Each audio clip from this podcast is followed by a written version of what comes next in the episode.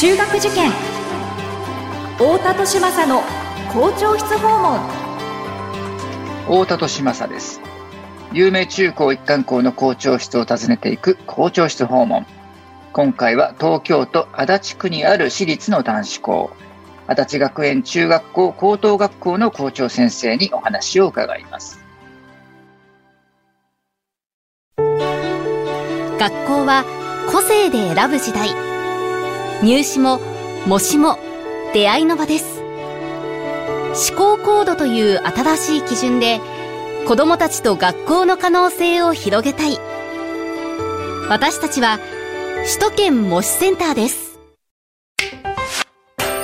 太田利政の校長室訪問。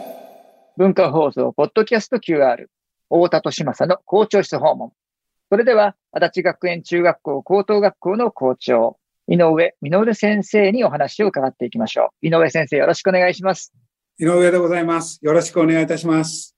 まず、あの、どんなところに、ロケーションですね、学校がどんな場所にあるのか、最寄りの駅ですとかですね、学校周辺の環境について教えていただきたいんですが、いかがでしょうか？はい。本校は、北千住駅から東口を出まして、徒歩1分ですね。うん、もう目の前なんですね。はい、ほぼ目の前にございまして、はい、えー、周りには商店街や、隣には東京電機大学さんが来ております。うん、で、そんなような環境で、商店街は本校の足立学園の学園をもじって、うん、学園通りというふうに名乗っていただいてるんですね。でそんなような環境で、まあ、下町なんですけれども、うん、すね、すごくこう、はい、周りの方々は気さくで、本校と共に成長していこうっていうような雰囲気がみなぎっている活気のある町です。ああ、そうですか。はい、ね、この北千住の地域に溶け込むように馴染んでいる学校だということですかね。はい、はい、ありがとうございます。そういった場所にある足立学園さんなんですけれども、学校の中の雰囲気はどんな感じなのか、校風ですとか、あるいは生徒さんたちの様子ですとか伺えればと思うんですが、いかがでしょうか？本校男子校でして、はいえー、男子が中高合わせて1400名通っております。うん、はい。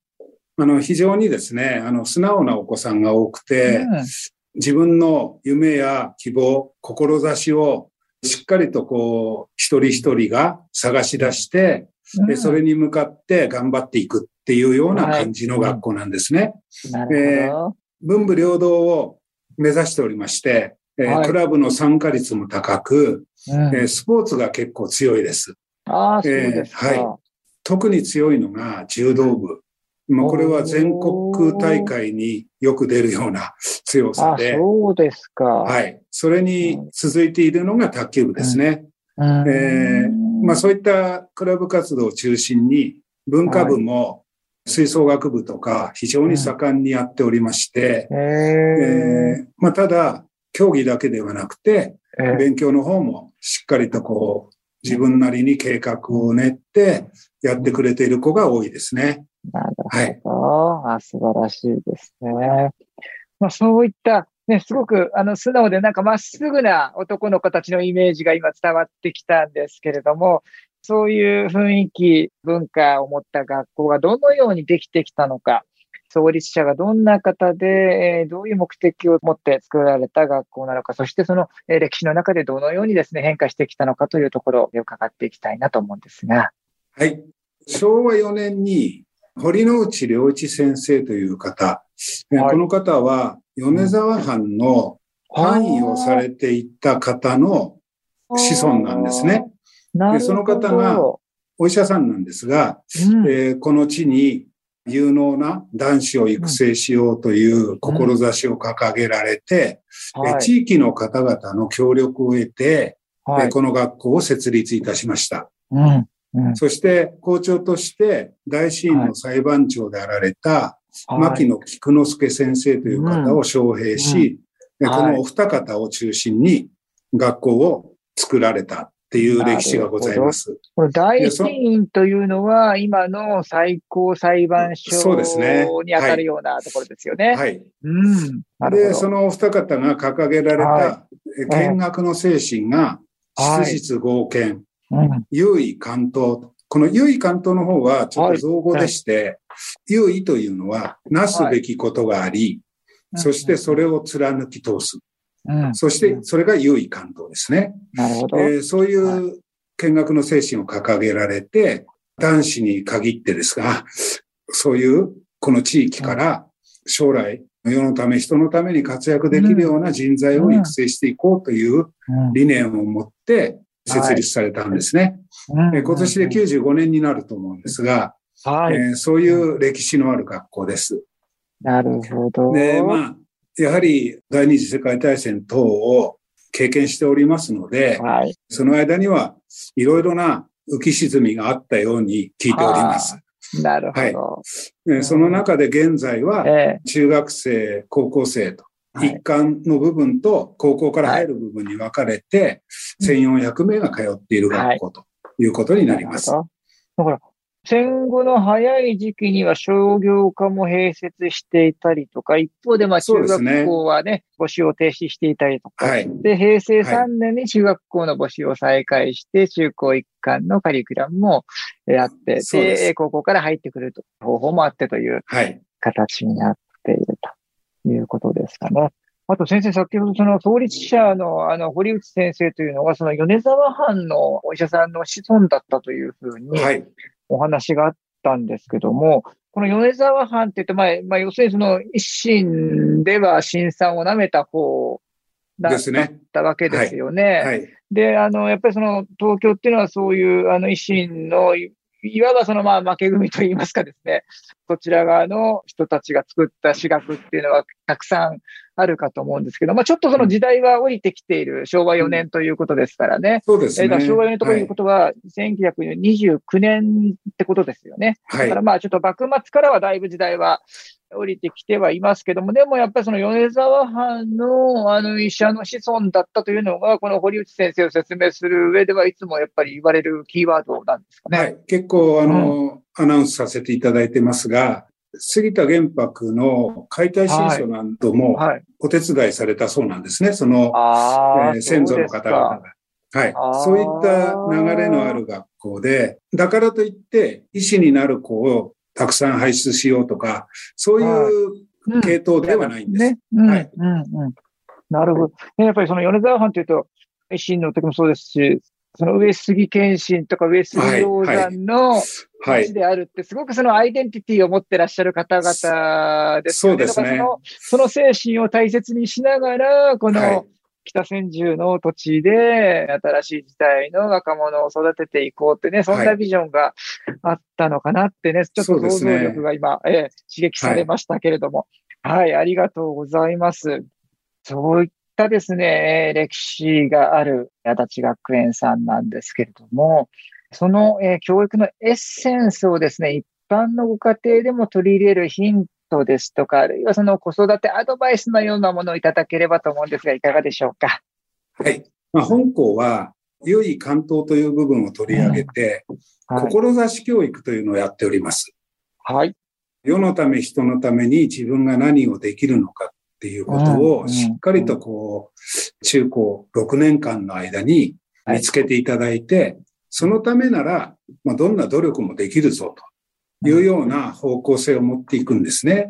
うん。えー多分ご家庭でお子さんに勉強しなさいって言っても、なかなか響かないと思うんです。はい。で子供たちに何のために学ぶの？うん。っていうことを、ちゃんと大人がしっかりと伝えられるようにしていくことが、私は重要だと思うんですね。なるほど。はい。はい。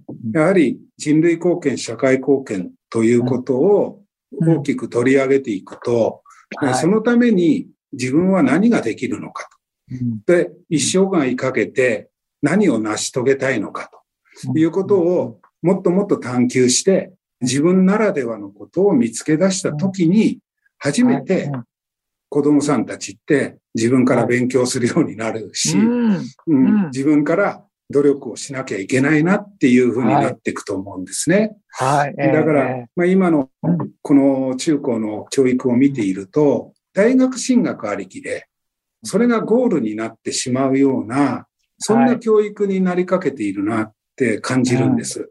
ーはい。だから、まあ、親御さんも大学に入れたいっていうのは、すごくよくわかるんですけれども、はい。えー、行ったらば、その先の人生が約束されるっていうことは全く今の時代ありませんので、はい。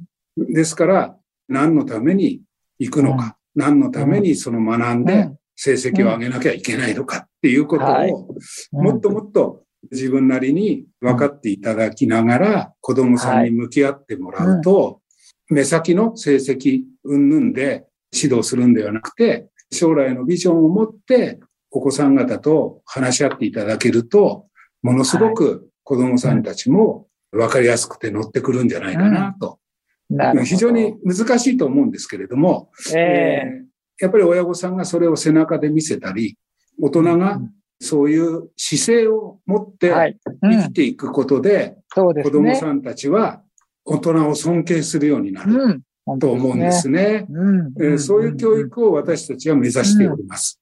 ですから、えー、中学、高校を選ぶ際にも、はい、そういうところを見て選ばれたらいいと思いますし、子供さんにもそういうふうにアナウンスしていくと、子供さんたちも分かりやすいんじゃないかなと思いますね。なるほど。はい。ね、この生涯をかけて何を成し遂げるのかというところが、単なる自己実現で終わるんでもなく、ね、当然ながらその大学進学で終わるんでもないし、単なる自己実現、功利主義的なもので終わるんでもなくって、もっとね、はい、大きな目的のために自分の人生っていうのは活かせるはずだっていう、はい、えー、そういう志を、えー、子供に持ってもらう。で、そのためには、まず大人がね、そういう生き方を、それぞれの自分らしさを活かして、自分なりの方法で姿勢を見せるとお手本を示すということが非常に重要になるかなというふうに思いましたし、で先生の今のお言葉の中で、あの、ね、その自分ならではのやり方っていうことがちらっとお話あったかと思うんですけども、そこがすごく、あの、私重要かなって今聞いていて思って、自分ならではのやり方っていうのは、いわゆるその競争とは違うってことですよね。そうですね。例えばですね、香港で行っている海外研修プログラムの中に、えーうん、今年からアフリカのスタディツアーというのを入れたんですよ。うん、このやっぱり地球の規模で体験してもらいたいなと。はあ、うん、いいですね。えー、やっぱりこの気づくことって人それぞれなんで、はいうん、決して答えをあげちゃいけないと思うんです。なるほど。はい。そこから、こう自分が何か感じて、これだっていうものが見つかれば、そ、ね,、れに向かって本当に努力するようになるんですよね。そうですよね。はい。ね、人間ってそういう力ありますからね。ね、なんかその自分、あ自分がこれだって思うものは、きっと何かその、その自分のあの素養を生かす方向性でもあって、それがね、人から褒められる、あの、なんか羨ましがられるような仕事かどうかはまた別にして、自分がやっぱり情熱を燃やせるものを探す、ね、はい、見つけられるっていう、はい、そうすると、競争とは違うところで自分を高めたいっていうふうにね、はい、あの、思える、そういう純粋なモチベーションが湧いてくるってことはあるんだろうなって。おっしゃる通りですね。ね、はい、思いますね。はい、そんな話を今いただけたのかなというふうに思いました。ありがとうございます。校長室訪問。今回は、足立学園中学校高等学校の校長、井上実先生にお話を伺いました。井上先生、ありがとうございました。こちらこそありがとうございました。